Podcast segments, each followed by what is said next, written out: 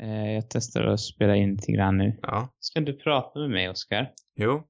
Klockan är Ja kvart i fem och här är kvällsekot. Ja, just det. Sam och Oskar ska podda om Eyes Wide Shut från 1999. Mm. Ah, fan. det är stökigt det här. alltså.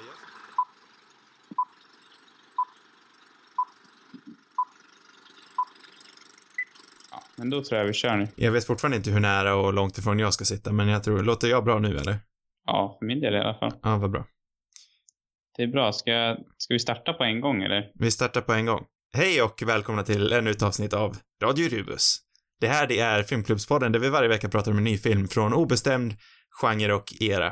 Och den här veckan så spelar vi in på lite nya sätt. Jag har en ny mikrofon och Sam spelar in på ett nytt sätt. Så vi får se hur det här låter, men vi, vi hoppas att det blir bra.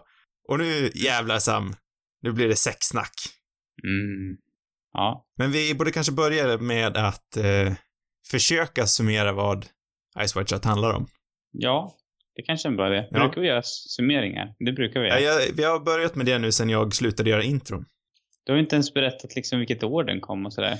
Ice White Shut kom ut 1999 och det var Stanley Kubricks, Stanley Kubricks allra sista film. Ja, Ja. och det var du som valde Ice White Shut. Eh, Ja, ska, ska, vi, ska vi göra så här att den som väljer film säger vad den handlar om? Eller ska jag säga vad den handlar om? Oj. Det känns... Det känner behöver ju inte vara det. Det, det blir ju alltid lite roligare om det är en ganska tafatt beskrivelse av vad filmen handlar om. Är det bättre? Det tycker jag är roligare.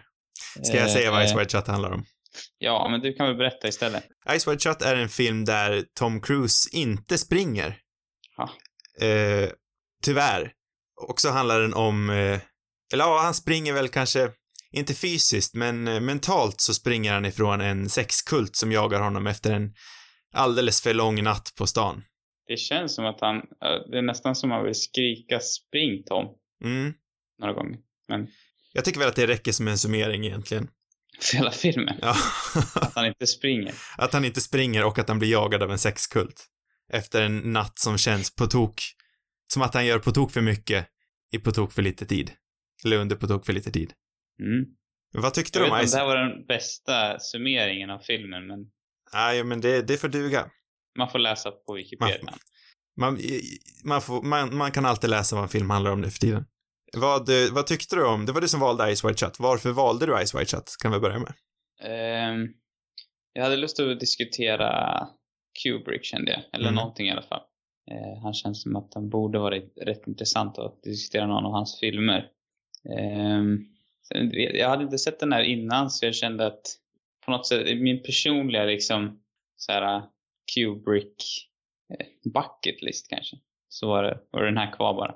Ehm, så det, var lite därför. Och sen tänker jag den, den var, eller jag har ändå fått uppfattningen om att den är lite så här delat vad folk tycker om den här filmen. Så jag tänkte att den kanske är mer intressant att diskutera än någon av de mer liksom, ja, klockre, alltså tokhyllade rakt igenom filmerna. Jag vet inte, Mm. kanske inte, men jag tänker typ The Shining känns väl rätt så.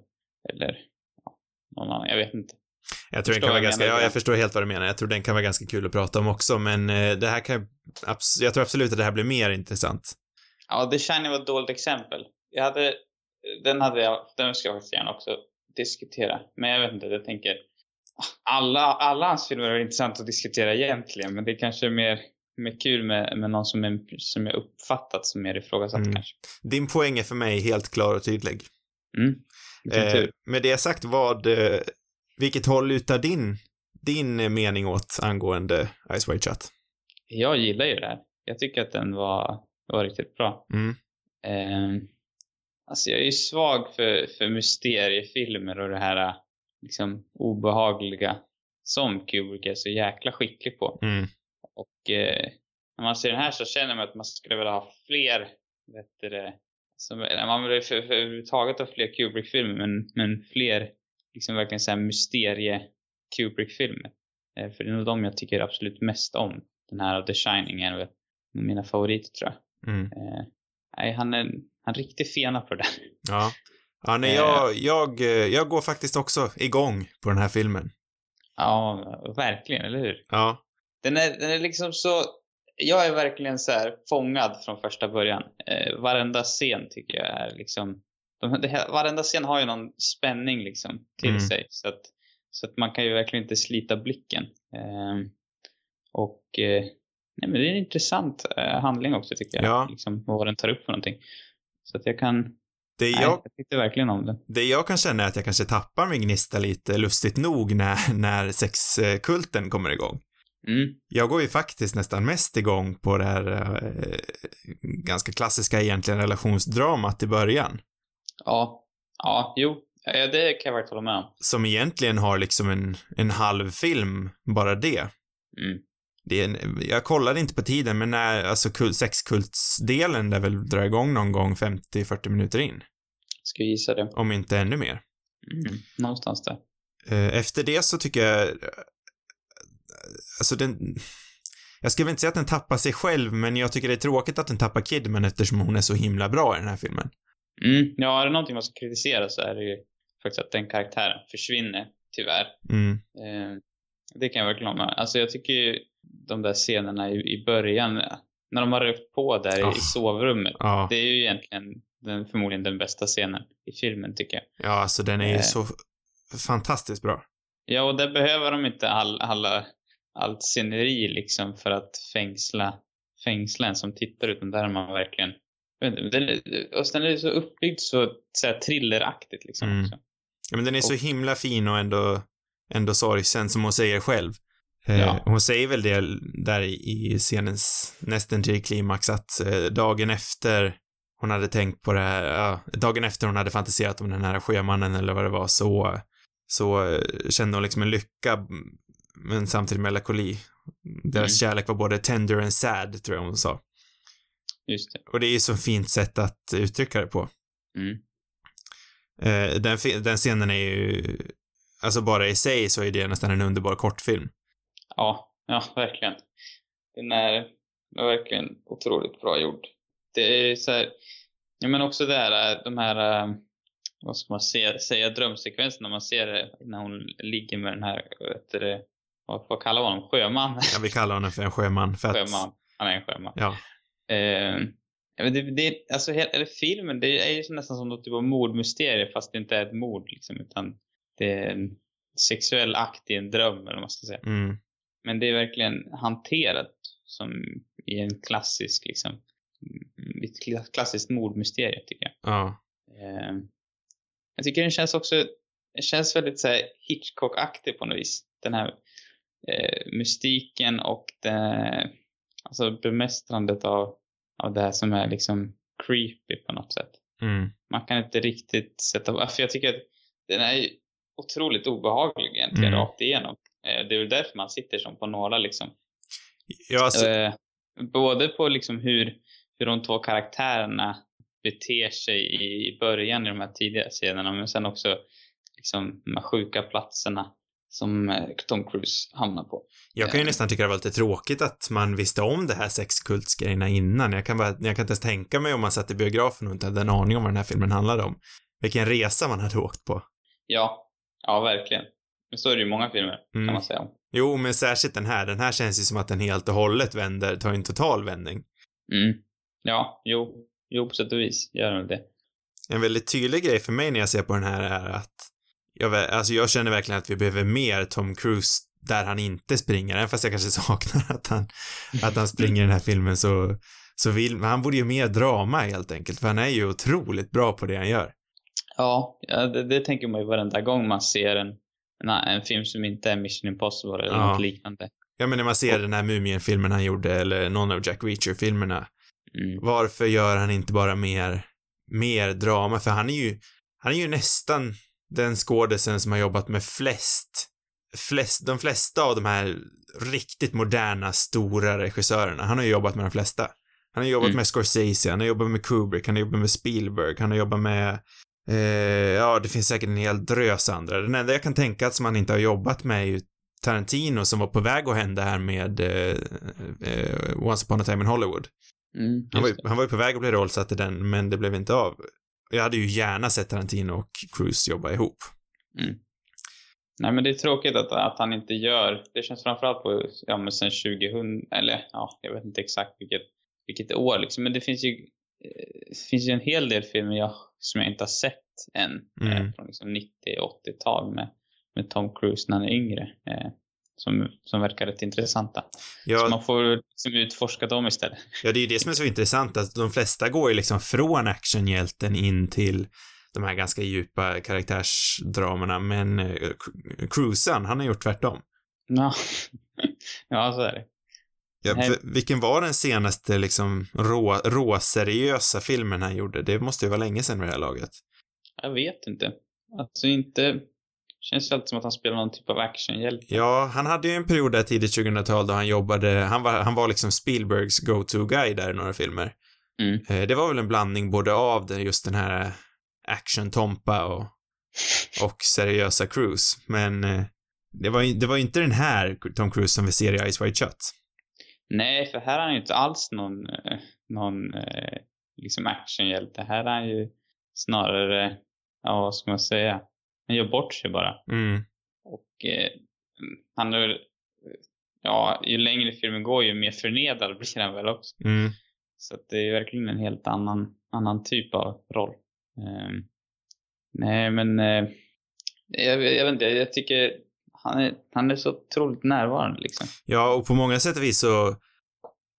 Han, han spelar ju egentligen... Det, det känns ju lite löjligt att blanda ihop eh, Tom Cruise eh, med privatliv med, med det här Scientologist-kyrkan som han är med i och det här.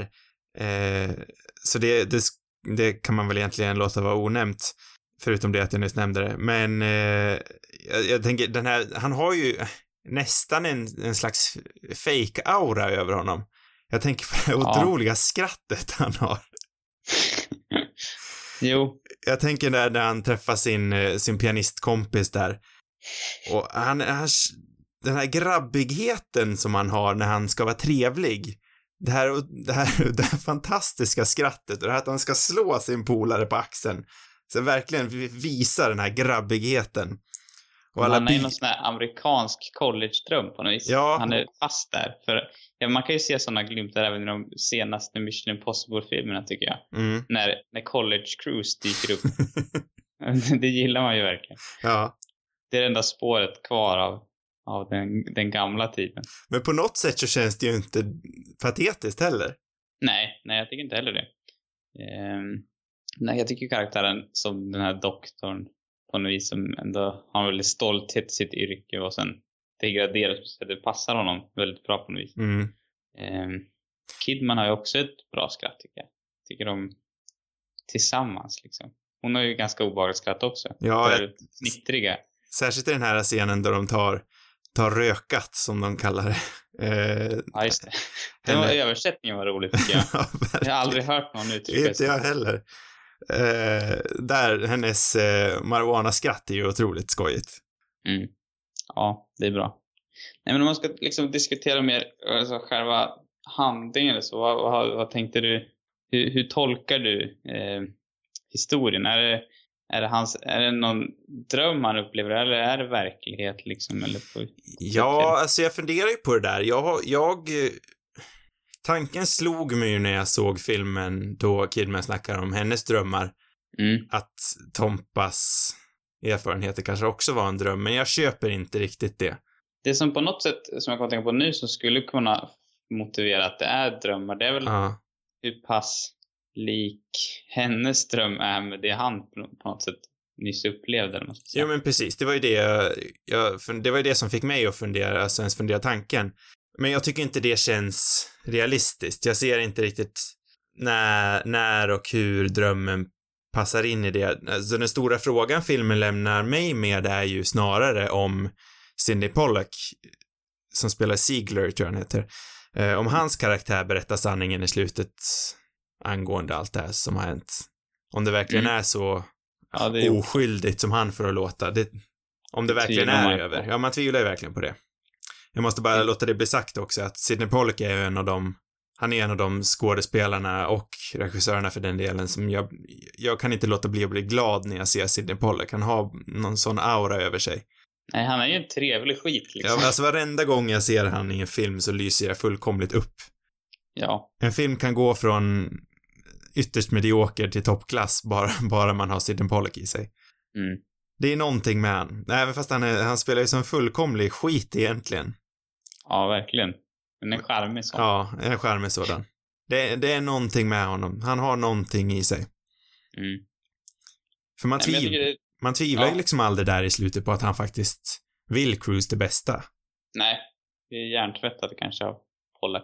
Ja, nej, men jag tycker det är, det är i alla fall en väldigt intressant eh, handling eller vad det nu är. Budskapet eller vad tanken är liksom med, också med vad, vad drömmarna på något sätt har för betydelse om man jämför med aktioner eller vad han gör för någonting och liksom där. ja alltså, Kopplingen däremellan. jag fick ju ihop det, i alla fall i början, jag vet inte riktigt om jag knöt ihop den säcken, men jag tänkte hela filmen att, att den egentligen handlar om, handlar om undanflykt. Mm. Jag vet som sagt inte riktigt om jag får ihop det, men alla karaktärer egentligen försöker ju fly från någonting. Nicole Kidman Mm. till exempel, hela hennes grej är, är ju om undanflykt. Tom Cruise, Vad är det hon vill fly från? eh, nej men hon flyr ju från, alltså hon flyr ju från förhållandet, helt enkelt. Mm. Eh, Eller men varför vill han göra det menar du? vad sa du? Varför vill han göra det menar du? Varför hon vill göra det? Ja. Eh, men hon säger väl det i den där scenen, jag kommer inte ihåg exakt nu. Som sagt så vet jag inte riktigt om jag fick ihop det där. Det var någonting jag tänkte på under filmen som jag eh, i efterhand eh, inte har tänkt så mycket som jag borde gjort. Eh, men det var bara en intressant tankegång jag hade. Eh, för, Ja. för eh, Tom Cruise egentligen, hela hans grej är ju liksom att han flyr undan från, från det här, ja men från hennes avslöjande. Mm. Eh, ibland så bryter du ju igenom där i, i små, ja, flashbacks är det ju inte, men i små och sidospår. Där man får se, ja, när man får se henne ligga med sjömannen där. Ja. Eh, nej men egentligen så är väl hela den här, hela sexkulten också om undanflykt skulle jag anta, utan att de någonsin säger det skulle jag väl gissa att alla de människorna flyr från något. Mm. Eh, men, ja, det kanske är någon som har skrivit en doktorsavhandling på det där som jag inte lagt ner nog med tid på, jag vet inte. Det var bara en intressant tankegång jag hade, jag vet inte om det har någonting att bidra till den. Nej, men alltså någon typ av flykt är det väl, antar jag. Eller jag vet inte vad... Ja, jag vet inte vad, vad Kidman egentligen flyr. Eh, men det är väl kanske tank...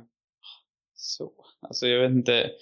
Eller hon vill väl inte helt fly, men hon kanske vill tillfälligt fly i... Ja, och så hon ville väl det i tillfället, men sen, sen, alltså man insåg det dagen efter så insåg hon ju att kärleken liksom var riktig, men det var både tender and sad, som hon sa. De verkar väl båda lite lockade av andra, men de vill fortfarande... Älskar fortfarande varandra på något vis. Ja, exakt. Ehm, det, men jo, och Cruise han flyr väl på något sätt, eller det är väl hans sätt att liksom försöka, väl hans reaktion på, på de här idéerna, får upp sitt huvud. Ja, Ja, Eller på något sätt bearbeta, jag vet inte varför han egentligen, alltså han ska det, liksom hämnas på någon, man får ju känslan av att han vill hämnas på någon dröm som hon har haft. ja, men lite, men- för hon gjorde ju aldrig någonting. Nej, Sen så sa hon ju det att om hon hade chansen så skulle hon ju ha gjort det. Eh, han blir väldigt provocerad av, av den tanken i alla fall. ja, sen var det så, de båda hade ju tagit lite röka. så man, man vet väl inte vad som var överdrift och inte. Men eh, det är så otroligt mycket i den här filmen som bara ligger under ytan och bubblar. Jag tänker på den här scenen direkt efteråt och när han sticker till till hon som eh, var, hon, hon vars far som nyss hade dött. Svensken, Är hon svensk? Marie Rickardsson tror jag hon heter. Jaha. otroligt lik Winona Ryder, tycker jag. Jaha, nej det var ingenting jag reflekterade över. jag tänkte, det där är Winona Ryder. Och sen så, sen så efteråt kom jag på, nej men just det, det är det ju inte alls. Eh, de, jag tycker de var lite, ja, Ja. men gå vidare. Ja, eh, eh, eh, alltså det är så mycket som ligger under ytan. Det, där ligger ju någonting som jag inte riktigt har, det är ju, jag känner jag har inte riktigt bearbetat, det är ju upplevelse i den här filmen och jag har inte alls riktigt bearbetat den än. Eh, det är kanske det man egentligen borde ha gjort om man har en podcast som pratar om film. Eh, men nu har jag inte gjort det. Nej, men jag läste också någon eh, som, har, eh, någon som skrev, som hade skrivit att alla karaktärer som Tom Cruise möter är Mm. liksom sexuellt, ja men de är inte tända på honom helt Jo, enkelt. så är det ju. Det stämmer ju egentligen Ja, det stämmer ju. filmen. Ja, det stämmer. Den enda som inte är det, eller de enda två som inte är det egentligen är väl eh, han som äger maskeradbutiken. Hans dotter verkar vara det, men han som äger maskeradbutiken ver- verkar ju inte direkt hända på Cruise. Eh, får du det intrycket? Nej, jag vet inte. Nej, han har faktiskt inte analyserat. Man kanske borde se om det. Eh, och, och eh, hans pianokompis tänder ju inte heller riktigt på Cruise. Det är väl de två jag in, som inte tänder på honom. För sen tänker jag Alan Cumming som har en- en väldigt kort scen eh, som hotellreceptionisten. Mm. Han, vill, han vill ju in i, i Tompas byxor. Ja, lite det. är inte. Det intrycket får man. De flesta vill in i Tompas byxor. Det är Ja. också det som stärker lite den här dröm, drömtesen, om man ska säga. Ja. Men sen, han är ju faktiskt en doktor. Och det är ju ingenting han skymmer, så Han säger, det är nästan, han säger alltid det. Hej, jag heter Tom. Jag är doktor. ja, och det ger han liksom, det ger han en ursäkt till att göra vad fan han vill. Det tycker jag är väldigt roligt. Jävligt praktiskt. Ja. Hej, en doktor. Du som jobbar på det här kaféet, kan du säga mig vart den här människan som jobbar bredvid dig är nu? Det är okej, en doktor.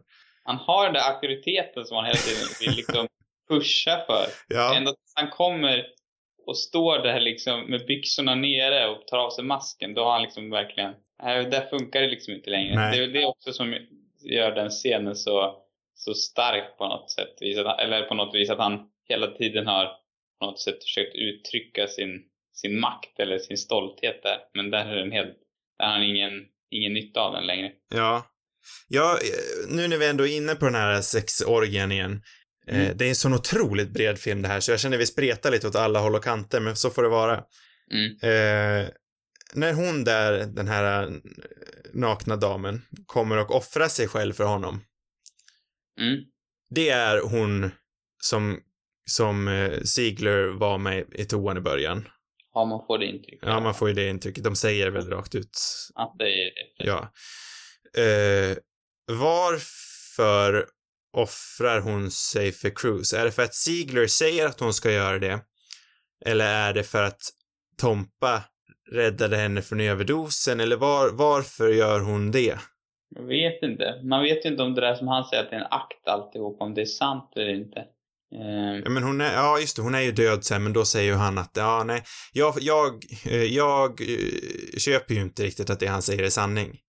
Men jag kan ändå köpa det att, att det ska vara en, att det är en akt det där. Att de säger åt henne att göra det. Sen så kanske de straffar henne ändå av någon anledning. Det vet jag inte varför. Nej, men jag köper hans historia. Polla kan tala sanning tror jag. Ja, alltså jag köper den väl till en viss del. I och för sig så köper väl kanske att, jag tycker väl att det är ganska snyggt liksom att hon, att hon dog av en överdos. För det sa, det byggde de upp i början och det, det såklart att de gör det. Mm. Eh, men nu försöker jag komma ihåg, sen i slutet så, så säger han ju någonting ännu mer, Ziegler där. Och jag, kö, jag köper ju inte riktigt att, att den där sexkulten har släppt Tompa. Jag tror att det finns någonting mörkare där i än vad Ziegler får att låta som. Jag tror inte de är riktigt så oskyldiga som, som eh, Pollack får att låta som. Nej, definitivt inte. Jag tror, jag tror att det finns lite gråzoner i det där. Jag tror kanske inte att de var ansvariga för hennes död, men de, de kanske var det indirekt. Det. Vad sa du? Jag tänkte att de kanske var ansvariga för hennes död. Men, men att det där med att det var en akt också var, eller att det var sant. Ja, jag, jag funderar på om de kanske var det indirekt, att de gjorde någonting med henne och sen när hon kom hem så var hon så traumatiserad och tog överdos då. Att det kanske till och med att hon rökar på lite för att just på grund av att hon har fastnat i den där situationen. Så kan det också vara. Alltså, det, det finns ju inget rätt svar. Förmodligen inte. Man inte kan besöka Kubrick i graven. Han kanske vet. det är ju det som är så jävla snyggt också, liksom att han dog bara någon vecka efter han lämnade in sin final cut. Ja, fyra dagar tror jag Var det fyra dagar till och med? Ja. Det är liksom ett sånt jävla sätt att gå ut på. Mm. Nu har jag gjort den här filmen och för fan, det tog evigheter. Jag band fast Cruise och Kidman i ett kontrakt som gjorde att de fick jobba för mig så länge jag ville. Men när jag är klar, då jävlar, då dör jag. Ja, Det fin- det. finns ju mycket, det är mycket de här mytiska aspekterna kring, kring Kubrick som på något sätt når sin, sin peak här också. Ja. Just den, den mystiken som, kring honom som regissör som gör att alla hans filmer är på en ja, men helt annan nivå än nästan alla andra. Alltså, det finns något otroligt mystiskt med hans filmer. Och det finns ju alltid de här konspirationsteorierna som jag tycker på något sätt styrker filmerna till att bli så pass ikoniska som de är. Mm. Alltså, men det, det, det, bara, det finns ju mängder av teorier på The Shining till exempel. Ja, ja. Som jag är otroligt fängslad av att läsa om det. Och, Ja, det finns väl jag- dokumentärer om det till och med. Ja, jag började kolla på någon för ett tag sedan. Någon, lång dok dokumentär om, om en massa konspirationsteorier som var rätt intressant. Det är någon om, om, att, han, om att det är någon symbol för mördandet av, av native americans. som jag tycker är väldigt intressant. Ja. Nej men just det att man hela tiden, man vill ju som tittare, man är hela tiden ute efter det här och läsa av vad vill han säga för att eh, man, man får ju, eh, alltså, och han ville ju säkert, han var ju väldigt liksom noggrann och, och sådär perfektionistisk. Han, han ville ju förmodligen förmedla någonting. Han Mm. hade ju en tanke bakom allt. Liksom. Mm. Det är liksom det intrycket man, man har. Och just därför så, så vill man hela tiden leta efter de där detaljerna. Ehm, Det tror jag gör, gör att de här filmerna blir så intressanta också. Jo, men så är det ju. Alltså det är ju, han, han är ju så otroligt raffinerad. Det Mm. Man får ju verkligen intrycket av att ingenting har kommit förbi Kubrick. Allting har gått genom honom. Mm. Det är ju, det är ju liksom hans film through and through. Egentligen så kan man, man får nästan intrycket av att Kidman och, och uh, Cruise och de inte ens äger sina uppträdanden. Det är, ju- det är ju liksom Kubrick som har drillat in det här i dem. Hjärntvättad. Ja, men nästan. Det är extra spännande också eftersom de var ett, eh, ett par liksom. Ja. När de spelade in filmen. Och det, det märks tycker jag. Ja. Det finns Det ju en genuin, genuinitet i deras. Ja, Kärlek. jag läste också någon metod Kubrick använde, att han hade, han hade liksom förbjudit Cruise från att vara på set. Sen hade han liksom, ja, flera dagar hade de spelat in de här sexscenerna med sjömannen. Men egentligen behövde de bara en minut eller vad det stod för någonting. Liksom bara för att så här, ja, på något sätt pusha Cruise också tror jag. Och, och Kidman. så här, ja. Sen finns det, det finns ju alltid de där, massa historier. Ehm, men, men att han, att han har en historia att vara jävlig mot sina skådisar att de på något sätt ska, ska ge, dem det han vill ha, det, det ligger ju säkert mycket sanning i. Ja, alltså egentligen så känns väl Kubrick liksom som, eh, om man ska prata om det, manliga, om det manliga geniet som koncept så känns ju Kubrick nästan som ur, ur, urmanliga geniet. Mm. Eh, men jag blev faktiskt, jag trodde den här filmen skulle vara mer, mer stenålders ändå i sitt genustänk. Mm. Eh, rent visuellt så är den ju ganska objektifierande med kvinnor. Mm. Eh, men sen liksom ur karaktärsperspektiv så tycker jag ändå liksom att Kidman är ju en otroligt stark karaktär. Ja. Och hon skiter väl egentligen fullständigt liksom i, i Cruise. Det ser man ju där. Och, och också en helt fantastisk scen i början där när hon dansar med den här, uh, vad var han? Var han tjeck eller vad var han för någonting? Ungrare tror jag. En ungrare. Eh, för där äger ju hon också hela scenen. Hon har ju honom, han, han, uh, ungen där, han tror ju att han äger, äger den där, uh, det där samtalet de har. Men egentligen så är det väldigt tydligt att Kidman har ju det där under full kontroll. Ja, hon- alltså hon på något sätt äger sin sexualitet tycker jag. Om Ja. man jämför till exempel med de mer objektifierade kvinnorna som är i slutet. Eh, så är det stor skillnad liksom. Men hon, hon har liksom, om det på något sätt, hon äger den liksom. Ja, sen, sen så, det kanske finns någon djupare mening bakom det, men jag tänker just, ja men öppningsbilden är ju Nicole Kidman naken. Så, eh, det, jag, jag kan inte riktigt släppa att det också är en objekt, ob, objektivation. Heter det så? Man säger sådär faktiskt. Nej, ja, men du förstår vad jag menar. Objektifiering. Av en objektifiering. Ja. Eh, eller så finns det någon djupare mening med det. ja, jag vet Det har ju, det har ju säkert någonting att göra med Cruise, med Cruise relation till henne, så på det viset så ser man ju henne och honom, hur hans ögon. Mm. Men nu återigen så spottar jag bara ut idéer, jag vet inte riktigt om det är så eller inte. Men det är absolut en, alltså det är ju ändå ett problem med tanke på att när, när det är en sexkult som det där är så borde det ju vara mer jämställt i nakenheten. Mm. Ja. Egentligen. Jo. Så på det, på det viset är det ju lite objektifierande av, av just den kvinnliga kroppen. Sen tänker jag ju att den där kulten är väl jäkligt objektifierande. Jo, så är det väl. Så, så att det, det är väl lite det den kanske också filmen vill på något sätt säga. Men jo. Ja, alltså igen, man är ju, jag är ju egentligen ute på farligt vatten. Jag är ju långt ifrån en, en, eh, en genusvetare. Men, vad sa du? Genusspecialist är du väl kanske ändå? Jo, men det är jag väl ändå. Så det är därför jag tar upp det. Eh, Bra. Men det jag tycker ändå, det är intressant att prata om. Sen så om, sen så kanske man har en problematiserad syn på det själv. Jag vet inte, men jag tycker, jag tycker ändå att det är, det, det är ju intressant att, att diskutera, för jag tycker ju inte filmen är felfri i det. Nej. Och särskilt eftersom det är en film som ändå handlar väldigt mycket om, om, om rollerna man spelar i en relation så måste man ju ta upp det när man pratar om den här filmen. Vi hade helt enkelt önskat lite mer objektifiering av Tom Cruise. Ja, det är det jag säger. Jag, va- varför Nej. får man inte se Tom Cruise lära snok? Ja. Och hans stjärt. Ja, hans lilla rumpa. Tompas rumpa. det hade inte varit helt omotiverat kan jag tycka. Nej, egentligen inte. Det hade varit starkare också om han hade fått strippa i den där scenen tycker jag. Som den ultimata. Jag tycker han kom undan för lätt Ja, grann. ja, men precis. Jag tänkte faktiskt samma sak själv. Det hade ju varit ett modigt val av Cruise ändå att blotta sig så mycket i den scenen. Det hade varit ett nödvändigt val, det hade ju gjort scenen mycket starkare, som du säger. Ja, om man ska kritisera någonting så tycker jag väl att slutet är lite tamt. De hade kunnat dra det till, till sin spets mer. Eh, sen så, ja, jag vet inte, det uppehåller kanske någon typ av mystik med att han inte gör det, men jag, ja, jag tror ändå att det hade varit, hade tillfört någonting. Eh, och lika egentligen med, med slutet känns, det känns lite för konkret på något vis. Med eh, Pollack. Nej, jag tänker på deras, alltså i den här eh, leksaks... Eh, leksaksaffären, ja. ja. Mm. Eller- Både och. Jag tycker på något sätt om det också, men eh, det...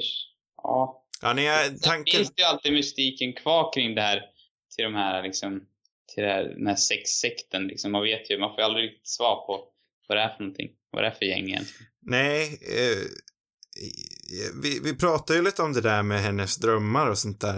Eh, Mm. Och det är ju väldigt öppet för diskussion. Och jag tror inte vi kommer komma fram till ett svar. Jag tycker att det hade varit spännande, eh, för där, den där drömmen när han kommer hem och hon, ja, han väcker henne. Eh, Ja, och så ligger masken på nej, kudd- det var ju senare. Ja, det kommer senare. Hur tolkar du det, om jag får avbryta dig? Är den, är, för där vart jag lite oh shit, har de varit inne i lägenheten och lämnat masken på kudden? Jag fattade det som att han har tappat den i lägenheten och hon har lagt den där själv. Ja, Okej, ja. avslöjat honom. Nej, inte avslöjat honom, men hittat den och liksom... Jag vet, det var min tolkning i alla fall. Nej, men det, jag hade velat... De hade gärna fått lämna lite mer obehagskänsla. Jag hade, hade velat haft lite mer ont i magen när den var slut. Men Ja. jag tror att jag hade lite mer ont i magen än vad det låter som att du har, för jag jag, jag tolkar det ändå liksom som att det inte är så stängt som Sidney Pollack får det låta som. Nej, nej, det är sant. Men jag tycker också Kidman är ju obehaglig på något sätt. Eller jag vet inte. Eller ja, han kanske inte är obehaglig egentligen.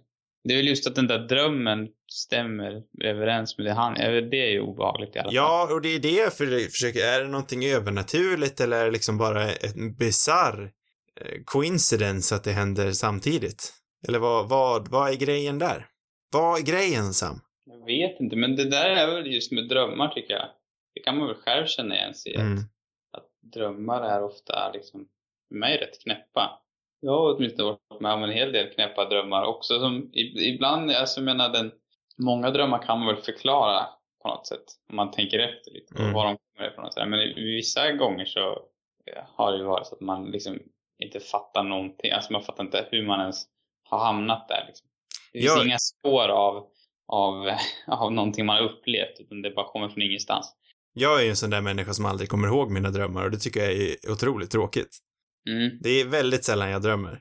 Ja, jag drömmer inte heller ofta, men man har ju ändå... Eller jag drömmer ju varenda natt, men... under, liksom, under sin livstid. Eh, och vissa har ju verkligen varit helt från ingenstans. Ja. Nej, men jag, jag, jag, något övernaturligt. Sånt gillar ju inte jag, så det tror jag. Nej. Det är tramsigt. Ja, det, jag tror inte heller att det är någonting övernaturligt, men man får ju ändå den vibben. Man tänker ju tanken. Mm. Eh, jag tycker det har varit en otroligt intressant dubbelakt, den här filmen med Dracula förra veckan, för den här känns ju egentligen som en mer raffinerad version av den. En mer mogen och raffinerad version. Ja, betydligt mer spännande också. Ja. Den här är ju liksom, ja, ja det, det är ju liksom samma, egentligen är det liksom samma, det här högklass, ja men typ lite, inte lika gotiska men ändå lite gotiska, eh, mycket om sex. Och högklassfolk. Och monster. Ja. Eller alltså, de här maskerna, de är ju betydligt mer obehagliga än, än alla former som Gary Oldman tycker upp. Här maskerna som står där. Framförallt den den här scenen när han kommer in i rummet och det, det står någon gubbe där uppe och någon, någon konstig kvinnomask och nickar åt honom. ja. Alltså, usch. Det är så jäkla bra tycker jag. Det Ja, men- är riktigt obehagligt. Och så också den här ikoniska inzoomningen som Kubrick använder gång på gång. Den tycker jag också är, den är så off på något sätt den här. Man, jag tycker inte det är så många som använder den. Men han, han använder den så mästerligt liksom. Och han, han använder den också ibland ganska oväntat. Alltså den där finns ju till exempel i The Shining så, så använder den, jag tror det är på, på, vet du, på pojken där i början, alltså när de är något i köket typ. Mm. Eh, du vet, när, när Jack Nicholsons grabb typ, så Mm. zoomar de in. Och så, det- man får ju något, någon, någon liksom kalla kårar som går genom kroppen när, när den där inzoomningen kommer. Eh, Ja, och egentligen är det väldigt snyggt, för den enda gången han liksom verkligen stiliserar sitt filmiska berättande är väl i den scenen och det får ju den här lite mer drömska kvaliteten. mm. För det andra känns ju egentligen ganska bestämt ostilistiskt. Det är ju, det är otroligt snyggt filmat, det ska man inte undankomma. Men det känns inte sådär skrikigt. Nej, nej, nej det gör det väl inte. Men jag tycker inte att Kubrick är speciellt skrikig överhuvudtaget. Nej.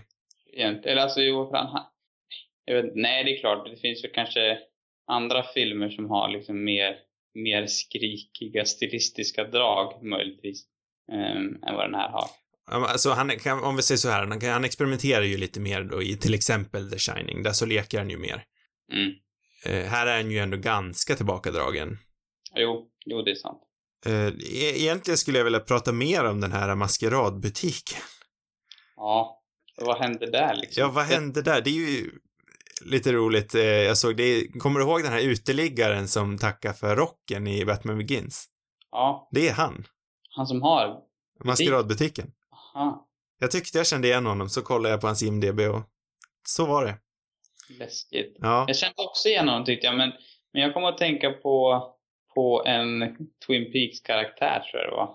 Som påminde om honom lite grann. Han är inte jättelik men, men ja, han, han har ett sånt där utseende på något sätt också. Inte.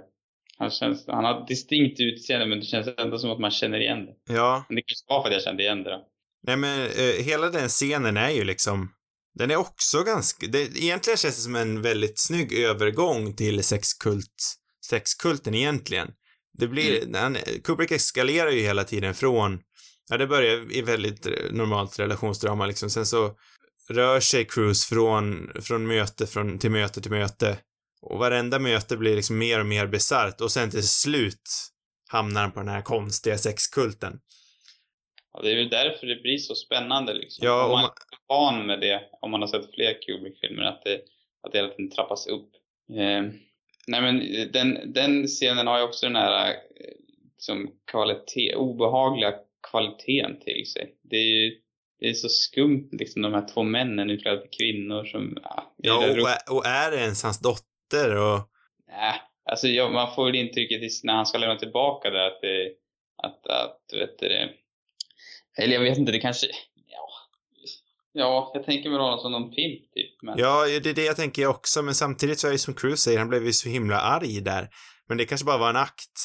ja, det tror jag definitivt var natt. Jag tycker det är ganska, jag tycker det ändå känns ganska konkret som att, som att han är, som att han är en pimp, eller det är min, min Mm, ja, jo, jag hamnar ju där jag också i slutändan. Men det var inte vad jag, jag visste inte riktigt vad jag skulle tänka för någonting innan, alltså när han var där första gången. Nej. Men, men sen, sen känns det ju verkligen, verkligen så. Det är lite konstigt dock att han bara på något sätt inte döljer det när han kommer andra gången.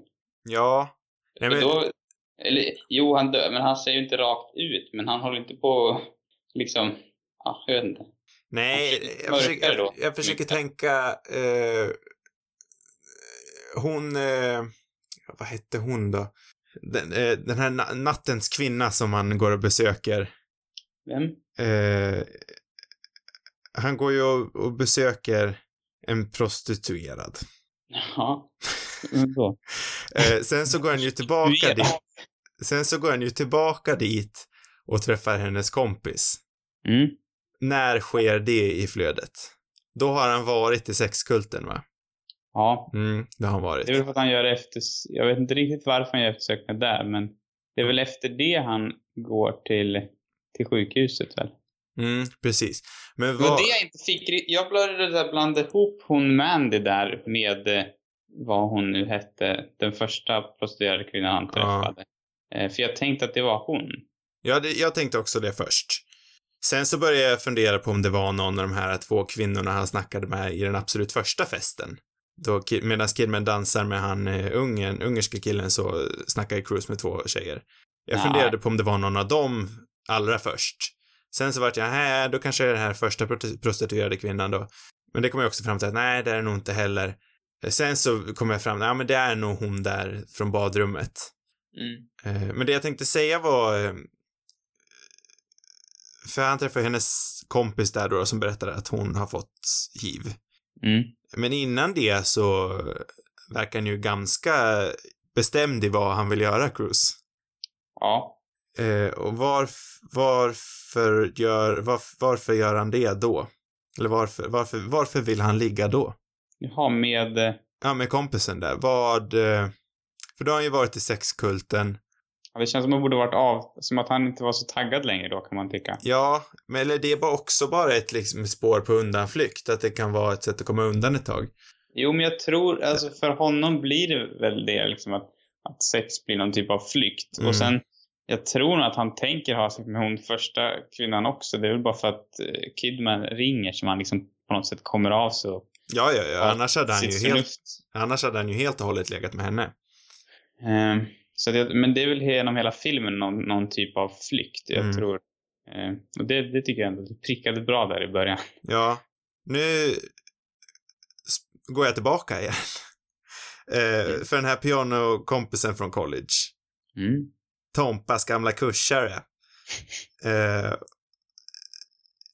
snackar Sidney Pollack sanning om honom? Är han hemma hos sin familj? För där fick jag intrycket av att han, han har det nog inte så bra ställt just nu. Där lutar jag mer mot att den här kulten kanske gjorde någonting eftersom han släppte in Tompa. Ja, jag tror också att han kan ha åkt på. För det är där jag liksom, jag tror, jag tror ju att Ziegler snackar både sanning och ljuger där. Ja, jo. Jo, jag tror nog inte att det gick så bra för honom. Men jag vet inte.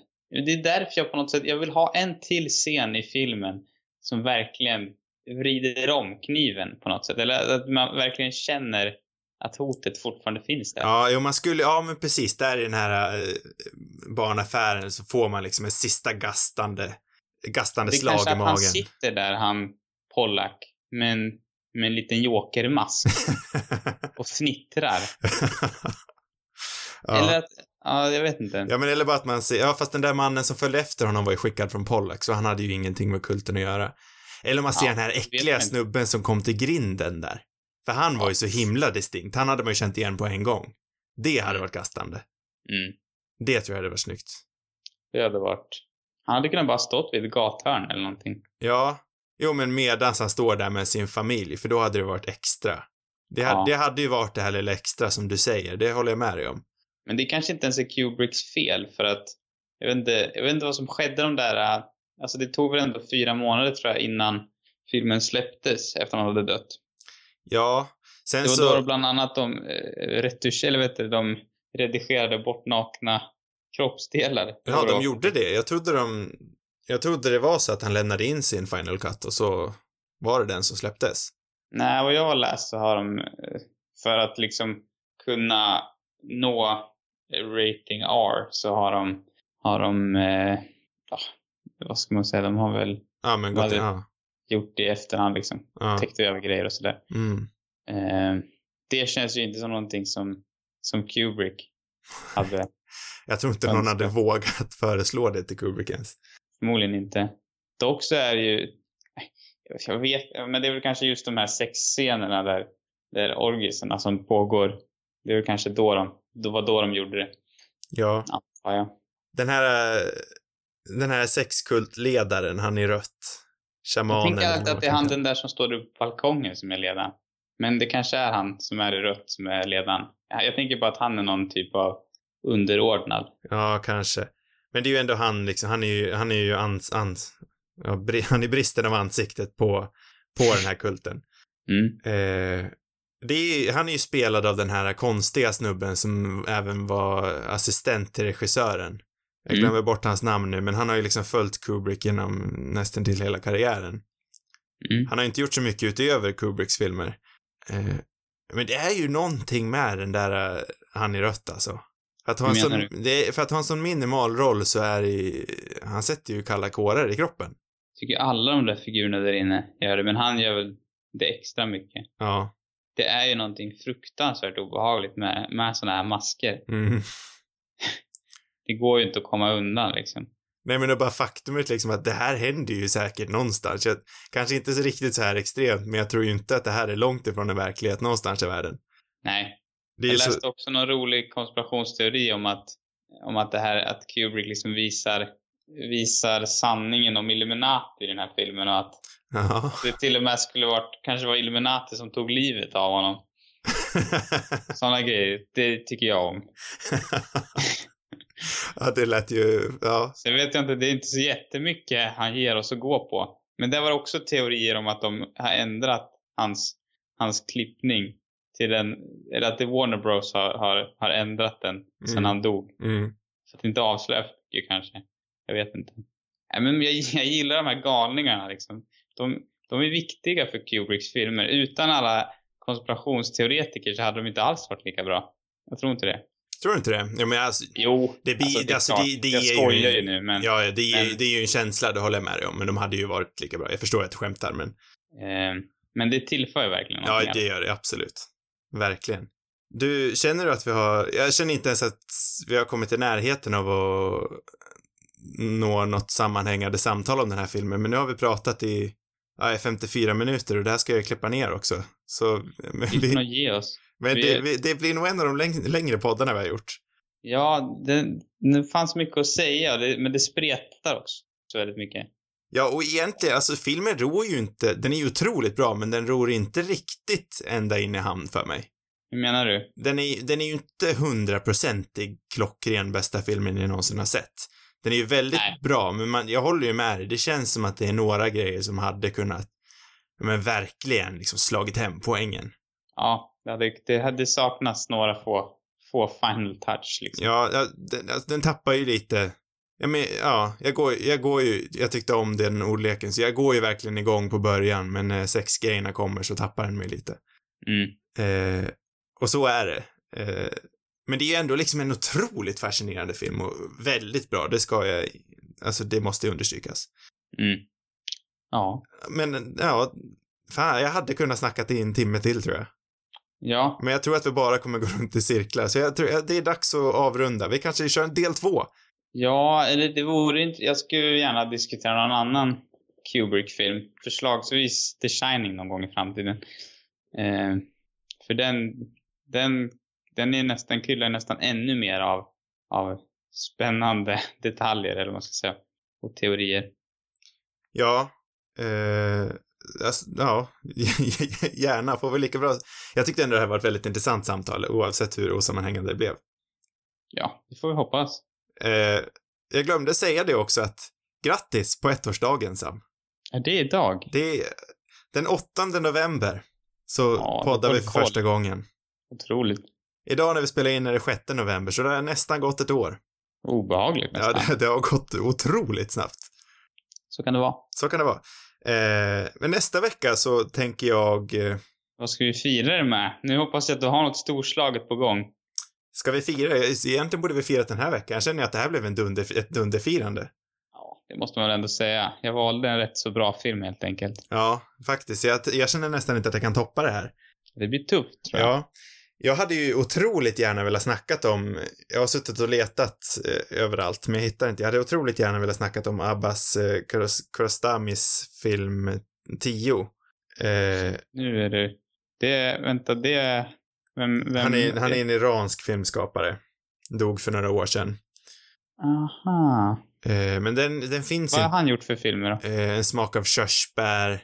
Eh, han gjorde någon film i, någonstans i Asien. Han, han jobbade ju inte i, i Iran sina sista år. Mm. Eh, men han, jag har bara sett en smak av körsbär, men det, den är otrolig. Kan jag inte se den istället då? Jag tror jag hittar inte den någonstans heller. Han är svår att få tag på Ja, det är alltså. det som är problemet.